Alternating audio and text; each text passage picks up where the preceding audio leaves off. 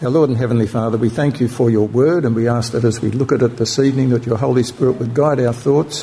Help us, Lord, to learn from that word and apply it to our lives, that we might live lives that are worthy of the name of Jesus, in whose name we pray.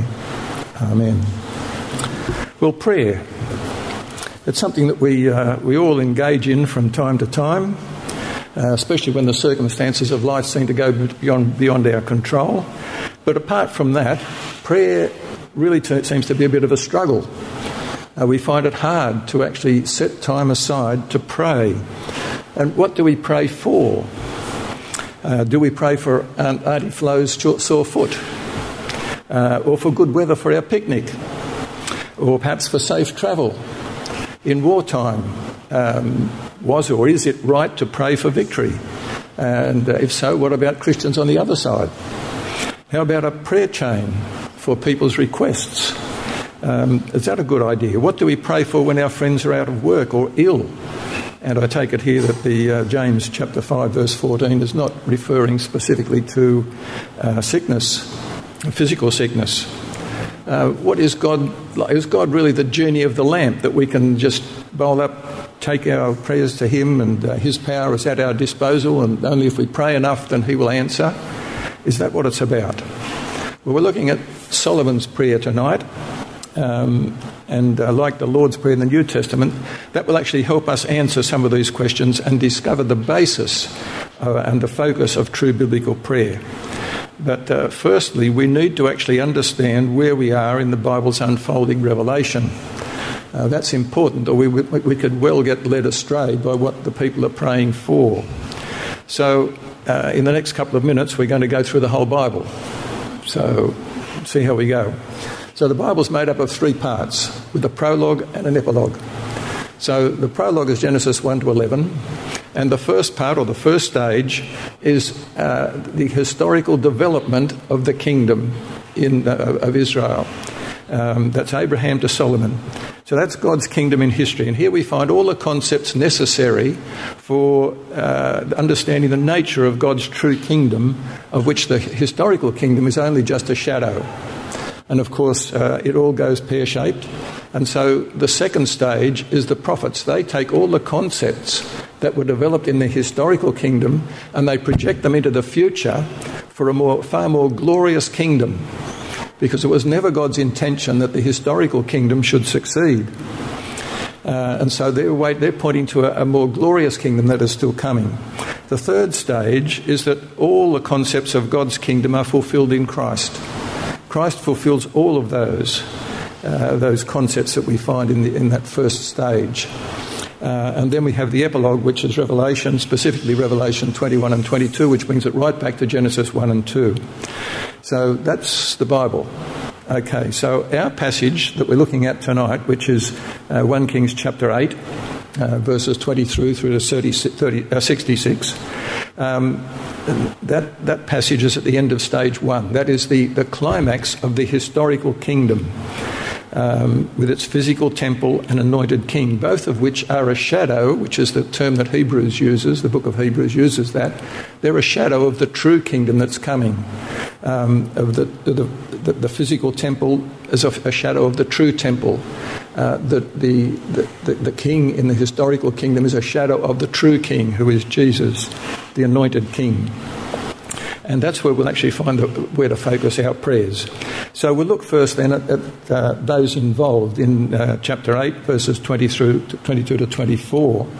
Um, then Solomon stood before the altar of the Lord in front of the entire community of Israel. He lifted his hands toward heaven and he prayed. O Lord, God of Israel, there is no God like you in all of heaven above or on the earth below. You keep your covenant and show unfailing love to all who walk before you in wholehearted devotion. You have kept your promise to your servant David, my father. You made that promise with your own mouth, and with your own hands you have fulfilled it today. So, what we have here in that first verse is Solomon. He's the anointed king, the one who is a shadow of the Christ, and he prays then as the people's representative. We also have there, uh, this particular day, the house of the Lord. It's the symbol of his presence. and it was completed, and the people are gathered there for the dedication, which Jody talked about last week. And that's the high point of the Old Testament, because there we have God's people in a place that God had set apart for them, under his rule, exercised by his anointed king, and in his presence. That is the high point. Uh, unfortunately, only lasted two more chapters before uh, it all went south. Um, but we also have the, the, uh, the trustworthy and incomparable God who had fulfilled his word spoken to David, again in verses 23 and 24.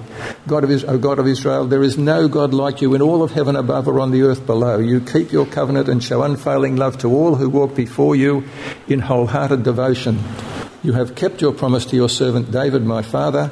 You made that promise with your own mouth, and with your own hands you have fulfilled it today. So uh, he is the God then, the trustworthy, incomparable God who would fulfill his word spoken to David. God's hand was in the building, fulfilling his promise made to David that he made back in 2 Samuel chapter 7. And he involves his servants in what he's doing. You see, God could quite easily, when he, when, when he created this world, he just spoke and it was so. He could have done the same with this house, but he doesn't. He involves his servants in doing it. And so they had built this, uh, this, this building and uh, uh, actually, God actually involves us in, in His prayer. That's what one of the things that prayer is about. It's actually about doing what God is, is doing and preaching the gospel. Um, he involves us in doing that. But the Old Testament then was the, the, the king and temple were fulfilled in Jesus, our anointed king and God. And, and as Solomon was praying for his per- people as the anointed king of God, so Jesus pl- prays for us. Uh, as 1 John reminds us, we have an advocate who pleads our case before the Father. He is Jesus Christ, the one who is truly righteous. So our King prays for us also. And uh, Jesus himself had come to fulfill the promises of his Father. Uh, in John 17, verse 4, he says that he had completed all the work that his Father gave him to do. In Acts 3:18 we read that God was fulfilling what all the prophets had foretold about the Messiah that he must suffer these things. So it was everything is happening according to God's um, purposes. And God keeps his word. That is the thing we take from this that God is a trustworthy God. He keeps his word. When he says he's going to do something, it actually happens. He does it. And that's a tremendous encouragement for us because he has promised that he who, he who began the good work within us will continue his work until it is finally finished on the day when Christ Jesus returns. And that is a great comfort, a great comfort because we cannot lose our salvation in Christ. Uh, it is always there. So that's what that's the picture, that's the scene. Everyone's sort of gathered together with Solomon, and the house is there, um, and the people are there as Solomon prays. Now, the basis of Solomon's prayer, which is uh, our main point here, or one of our main points, the basis of prayer you find in verses 25 to 30. Um, and now, O Lord God of Israel, carry out the additional promise you made to your servant David, my father. For you said to him, If your descendants guard their behaviour and faithfully follow me as you have done, one of them will always sit on the throne of Israel. Now, God, now, O God of Israel, fulfill this promise to your servant David, my father. So, in those two verses, we find Solomon's prayer is shaped by the promises of God. The promise of the house was fulfilled, uh, but he made other promises. He, he promised that there would always be a son of David on the throne. That was an unconditional promise, but it was also conditional in one sense. It was a conditional on the obedience of the king. And in that sense, it pointed to the greater son of David, who was Jesus. So in stage three, uh, Solomon is the one who is the son of David on the throne. But his obedience only lasts, as I said, two more chapters. You, you, you get to chapter 10 and you have all the glory of Solomon, wonderful glory. But in chapter 11, it all goes bad. He had all these wives and concubines and so forth, and they turned his head away from God. So it was not a, a, a permanent thing in that first stage but his prayer is based on the faithfulness of God in fulfilling his promises. Promises that uh, had been fulfilled in his experience in the present and became the base for his future hope. Uh, Matthew Henry a, was a famous uh, Bible commentator back in the, the 18th century. And he says, God's promises must be both the guide of our desires and the ground of our hopes and expectations in prayer. So our prayer, we, in, prayer, then we are looking to the promises of God and using those as the basis of our prayer. And so, authentic biblical prayer is only possible due to God's promises and faithfulness. It's not based on what we would like or what we would think as a fair thing. The second thing that uh, forms the basis of our prayer, apart from God's promises, is God's accessibility. How can we know that we will actually, He will listen to us? He's the Almighty God, the creator of the universe and judge of all the world. Will He listen to us? Uh, he's not our next door neighbour. We're not worthy people. He says, Well, you're worthy, I'll listen to you. No, it's not like that. Um, God, God, has set how, uh, said, said how we ought to approach Him. And in the time of Solomon, it was through the house. The house was not built to contain God. Pardon me. God does not dwell in a house made with hands. Uh, and yet, funny, when you're in Latin America, you find most of the churches are called temples, and it's regarded as a holy place. But it, that was only in the Old Testament. It shows they don't really understand the Bible. Um, the Bible says that God cannot be contained in a building. Um, but what he, he did say was his name would dwell there. So God would put his name in that house. In uh, verse 29, he said, well, actually, Solomon says in verse 27 28, he said, Will God really live on earth? Well, even the highest heavens cannot contain you. How much less this temple, this, this house that you've built? Nevertheless, listen to my prayer. Um, so in verse 29, may you watch over this house night and day, this place where you have said, My name will be there. May you always hear the prayers I make towards this place. May you hear the humble and earnest requests from me and your people Israel when we pray towards this place. Yes, hear us from heaven where you live and when you hear, forgive. So his name will dwell there. God is accessible through his name. That name was given to Moses back in Exodus chapter 3. Um, if you've got an old James, King James version, it's Jehovah. If you've got a new Bible, it'll be the Lord with capitals, small capitals.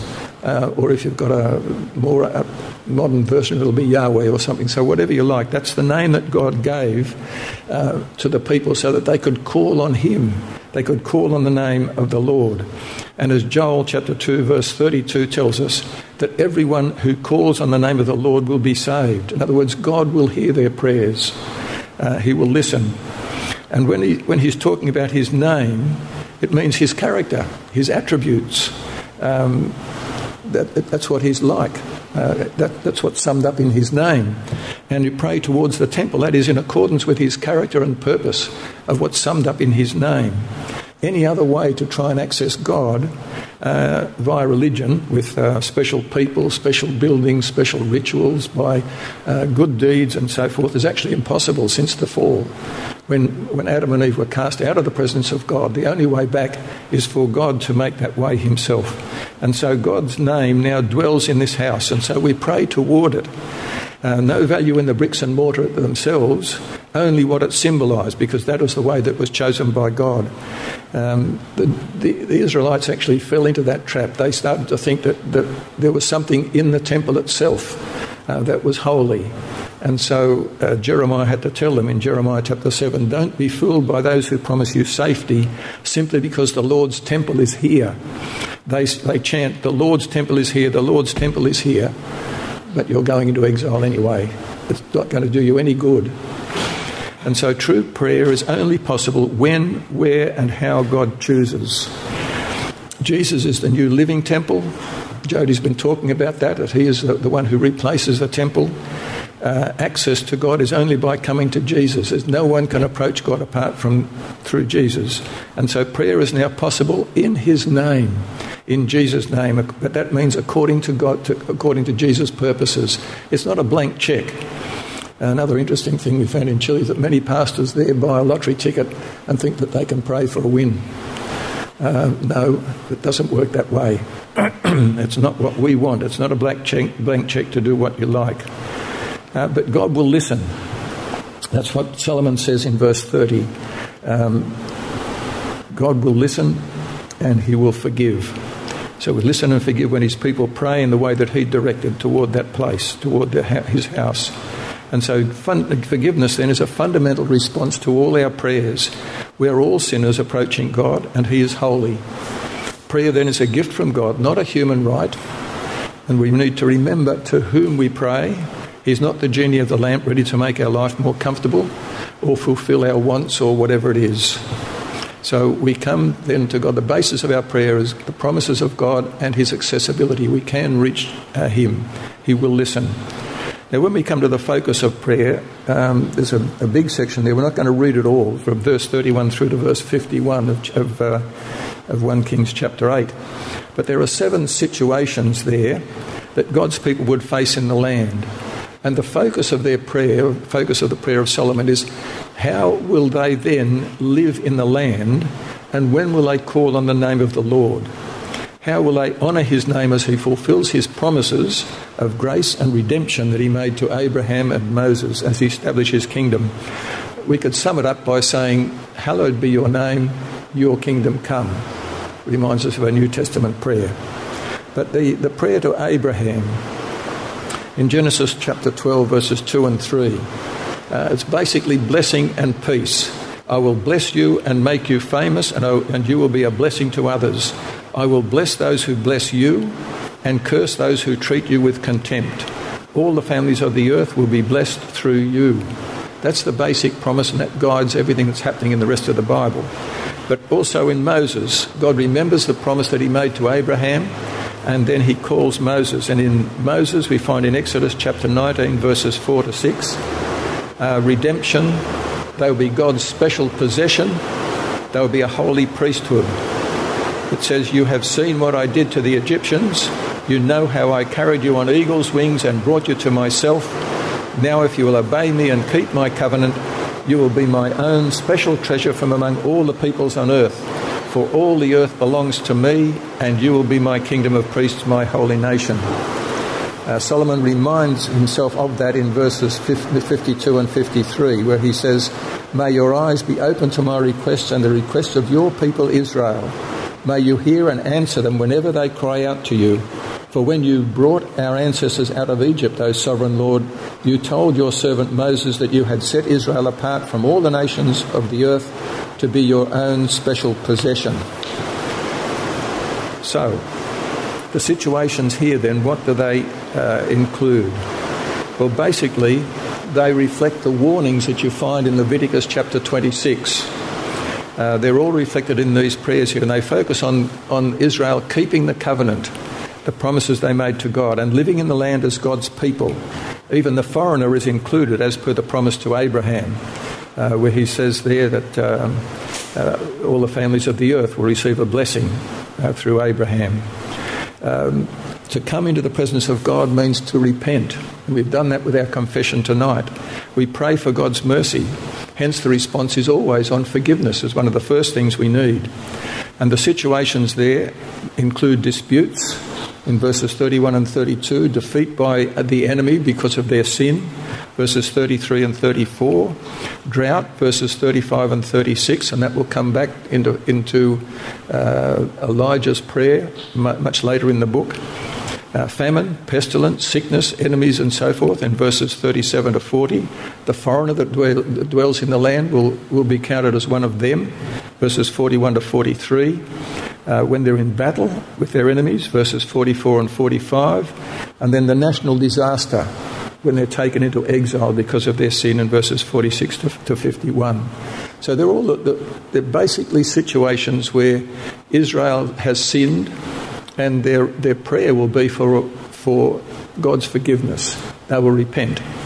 And we'll see more about that as we go on. Verses 31 and 32 is uh, uh, about the disputes where God will judge and vindicate the innocent person and condemn the guilty. The presence of the foreigner indicates the fulfillment of the promise to Abraham.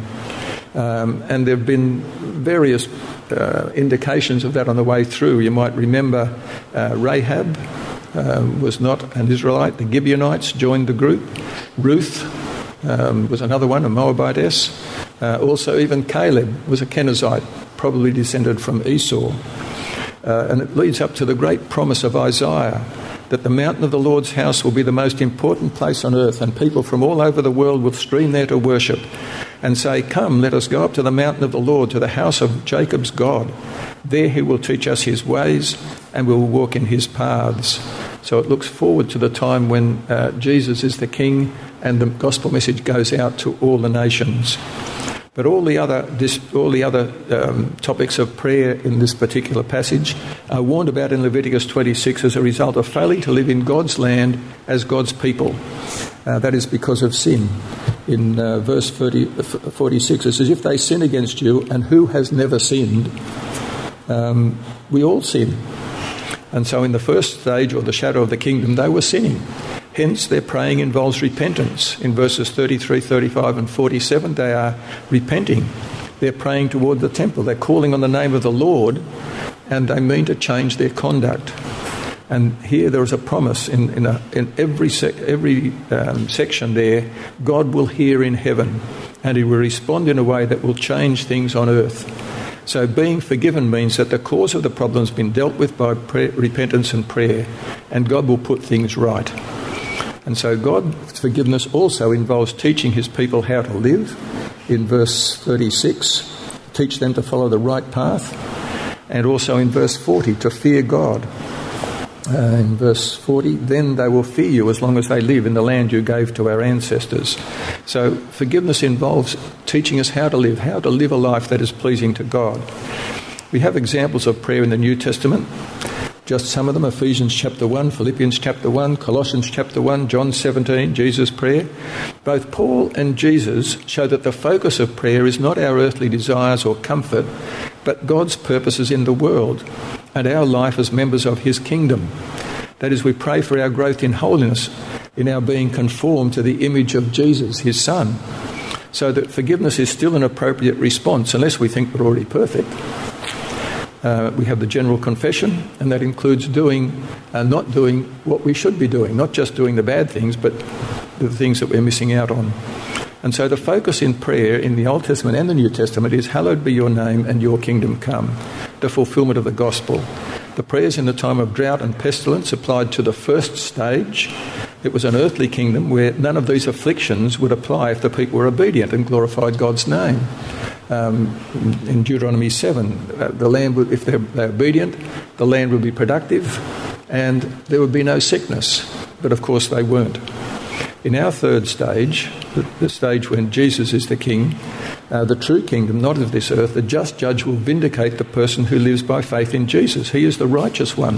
Why are we righteous? Because we are forgiven in Jesus. Jesus is our righteousness. And I'm using the version of the um, English Standard Version here. I think it's better than the other one you've got.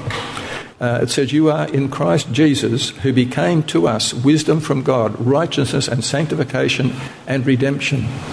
Um, Jesus is our righteousness, right? I can't plead my own righteousness. You only got to ask my wife. Um, I've nothing to plead. But Jesus is my righteousness. I can plead his righteousness. That's why God can look upon me and say, Come into my presence. Because I am righteous in his sight, not because I am, but because Jesus is my righteousness. Uh, he took my sin upon himself and he put his righteousness on me. Um, and he's blessed me then with all spiritual blessings in him. And so all God's responses to prayer advance his purposes for his people. Um, in Romans 8 28 and 29, all things are working together for good to them that love God and are called according to his purpose. And that purpose is that we become conformed to the image of Jesus. That is his purpose. And his purpose for the world is, as he says in Ephesians 1, verse 10, at the right time he will bring everything together under the authority of Christ, everything in heaven and on earth. And so our part then is to work out our salvation in fear and trembling as God is at work within us to give us the willing and the doing. And uh, in Philippians 2 12 and 13, it says, Dear friends, you always followed my instructions when I was with you. And now that I am away, it is even more important. Work hard to show the results of your salvation, obeying God with deep reverence and fear. For God is working in you, giving you the desire and the power to do what pleases Him. So our prayers should focus on that. So, do we still pray for Auntie Flo's sore foot? Do we pray for success in exams? Do we pray for no rain on our picnic or safe travel? Well, yes, if we like. But God, uh, we can make those petitions to the Lord, but He has made no promise. it reminds me of that hymn, um, uh, When Peace Like a River Attendeth My Way. It was written by a guy called Horatio Spafford. Horatio Spafford was an elder in his church, a very devout man uh, in Chicago. And uh, in 1873, he decided that his family needed a bit of a break. He couldn't go, he was too busy. So he packed his wife and four daughters, he'd already lost a son. Uh, he packed them off on a boat to England. Uh, that boat collided with another one, and all hands went down. The boat went down, and he lost four daughters. His wife was saved, but he lost four daughters, and he wrote that hymn. Um, obviously, his prayers for his family on their travelling were not fulfilled as he would have liked. Uh, but God is in control. Jesus had his prayers, he had his petition. He said in Gethsemane, Lord, if it's possible, may this cup of bitterness that I'm about to drink, may it be taken from me. But yet it's not what I want, it's what you want. Paul also had his uh, petition to God. He said, Lord, look, I've got this thorn in the side. it's hindering my work. Um, you know, could you please heal me, take it away? Uh, and God says, No, no, this will be so that you don't get a big head. Right? My grace is sufficient for you. You'll wear it. Um, so God has made no promise that He will answer those petitions in the, in the affirmative. We can make them, but we don't know what the result will be. But in the light of eternity, they're not important.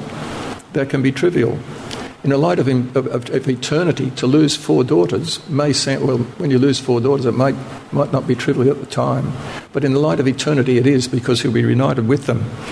Um, God hears and, and cares. When, when we do pray those prayers, God hears and cares. In Philippians 4 and in 1 Peter chapter 5, we're told they're not to be anxious, but to make our requests known to God. And God will answer for our good. So he will answer those prayers, but it may not be exactly what we uh, want to, what would like at the time.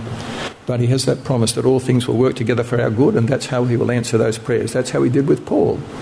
Um, Paul, he said, No, you'll get a big head if I take it away from you. I won't. Your gra- my grace will be sufficient for you. So our prayers then in all situations should focus on repentance and forgiveness, on patient endurance, on glorifying God in the circumstances in which He has placed us, on being conformed to the image of Jesus. That is, petitions that are related to the gospel and the consummation of all God's purposes. So that then brings us to the result of prayer in verses 54 through to 66. So, blessing. Um, when Solomon finished making these prayers and petitions to the Lord, he stood up in front of the altar of the Lord. We had been kneeling with his hands raised toward heaven. He stood and in a loud voice blessed the entire congregation of Israel. So the anointed king at that time is blessing his people. And blessing is a greatly misunderstood concept. Um, he's blessing them with the blessing promised to Abraham, basically, um, in verse 55 there when he prays. Um, and that promise to Abraham through Christ is, becomes, comes to us. Through Christ Jesus, God has blessed the Gentiles with the same blessing he promised to Abraham, Galatians 3.14. So our King has blessed us with these spiritual blessings. And then in verse 56, he, he praised God, he blessed God. Uh, he praised or thanked God. And that's an important part of our prayer to thank God for fulfilling his promises. Here he's fulfilling his, fulfilling his promise to Moses, uh, based on the promise to Abraham, uh, as was the promise to David. And so God's blessing then is summed up in rest. In uh, verse 56, he has given rest to his people Israel. Now, rest was something that God did in creation. He rested on the seventh day. Uh, Israel was told to remember that day when God rested by resting themselves. And uh, it, it, it, continues right through the whole of the scriptures. Uh, rest is actually a, another way of saying fellowship with God. That's the great blessing. Um, their enemies will be cursed. And so they're at peace with God, in fellowship with Him. Uh, and so in the time of Solomon, rest was given in the land, but it was short lived. Uh, in 1 Kings 4, he had every, every Israelite was under his vine and his, his fig tree, enjoying the fruits of the land, uh, having rest. But that rest didn't last, and it was eventually lost, as, as uh, David says in Psalm 95 I swore in my wrath, they shall not enter into my rest. And so they did not enter the rest. They had rest, just a fleeting glimpse of it, but then it went. They lost it because of their sin. And so the, prom- the, the promise, the, the, prophets then come back and they say, uh, yeah, we'll look forward now to the true rest that, that is coming. There is still a true rest that is promised. And um, in Isaiah 11, verse 10, uh, we find there, and once again I've changed this one because it, it, didn't use the word rest in your version, but it's there in the original. Um, in that day, the heir to David's throne will be a banner of salvation to all the world. The nations will rally to him, and his resting place will be a glorious place. And so, rest is still the place that we're looking forward to, and it's found in Jesus. In uh, Matthew 11 28, come to me, all of you who are weary and carry heavy burdens, and I will give you rest. That's not a hammock he's offering. Um, and that rest still remains to be entered in, uh, in Hebrews chapter 4, verses 8 to 11. Uh, we find there that uh, if Joshua had succeeded in giving them this rest, God would not have spoken about another day of rest still to come. So there is a special rest still waiting for the people of God. For all who have entered into God's rest have rested from their labours, just as God did after creating the world. So let us do our best to enter that rest. But if we disobey God, as the people of Israel did, we'll fall. So, what does true rest for God's people involve? Well, it involves the presence of God. Verse 57 um, of 1 Kings chapter 8. Uh, it says, May the Lord our God be with us as he was with our ancestors. May he never leave us or abandon us. So the presence of God is there, symbolized there in the first stage by the house where his name dwells, but with its fullest expression in Jesus. Uh, we said this before in our, our, our confession. Uh, God in all his fullness was pleased to live in Christ. His name was Emmanuel, God with us, uh, now present by, through His Holy Spirit, but we'll experience His presence fully in the new creation. In the epilogue in Revelation 21, verse 3, God's home is now among His people. He will live with them and they will be His people. God Himself will be with them. So rest involves the presence of God. It also involves hearts uh, inclined to obey God in verse 58. May He give us the desire to do His will in everything and obey all the commands, decrees, and regulations that He gave our ancestors. So it's a work of God. Once again, uh, Debbie read for us uh, Jeremiah 31 the word of God will be written on our hearts. In Ezekiel 36, God will take the stony heart out of us and give us a, a heart of flesh, a heart that will be obedient to God. Uh, and that will also be fulfilled in Christ in Romans 6:17. Thanks be to God that you who were once slaves of sin have become obedient from the heart to the standard of teaching to which you are committed. Um, verse 59. And may these words that I have prayed in the presence of the Lord be before him constantly, day and night, so that the Lord our God may give justice to me and to his people Israel according to each day's needs. And so God will put things right for his people as a result of hearing their prayers. He will justify them because of Jesus. In verse 60, his purposes will affect the whole world. Then people all over the earth will know that the Lord alone is God and there is no other. Uh, the foreigner will be there, being the first fruits. There will be salvation for some, but all will know that the Lord is God. And Philippians 2, verses 10 and 11, uh, makes that quite clear. Um, at the name of Jesus, every knee should bow in heaven and on earth and under the earth, and every tongue declare that Jesus Christ is Lord to the glory of God the Father. So, blessing then actually extends to proclaiming the gospel. And verse 61 then is an exhortation that we receive the blessing expressed by being at peace with God and shown by obedience to his word. And so the other result then is joy. We have rest and we have joy in the kingdom of God as seen in verses 62 to 66. A joy that was short lived, as was only the shadow of things to come. In verses 62 to 64, we have the huge number of sacrifices. Um, I don't know if you thought about that. If, if, you sort of saw all those at a, at a sale yard, you'd, you know, you, you wouldn't see the end of them. Uh, thousands and thousands of animals. But our thanksgiving, our sacrifice is, as, as Paul explains in Romans 12, um, because of the mercies that we have experienced at God's hand, we offer ourselves as living sacrifices, wholly acceptable to God. That's our spiritual worship. It says there, and so, dear brothers and sisters, I plead with you to give your bodies to God because of His mercies, all that He's done for you. Let them be a living and holy sacrifice, the kind He will find acceptable. This is truly the way to worship Him. So there'll be uh, the joy of serving God. There'll be the feast then in verse 65. um, the feast of the glad uh, heart here. Verse 65 says, Then Solomon and all Israel celebrated the festival of shelters in the presence of the Lord our God.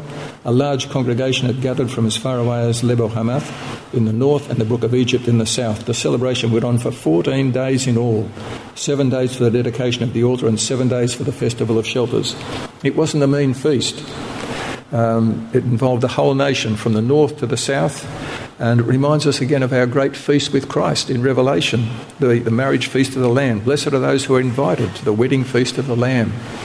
Um, and so we are joyful and glad of heart for the goodness shown by God, a shadow of the goodness and forgiveness we have experienced due to God's grace, of, of, of, of uh, what we have experienced in our King, in our salvation and renewal by the Holy Spirit.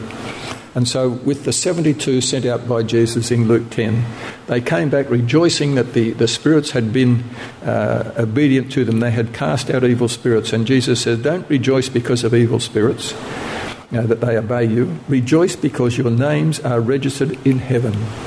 So we rejoice not because of anything we are or anything we do, but because our names are written in heaven.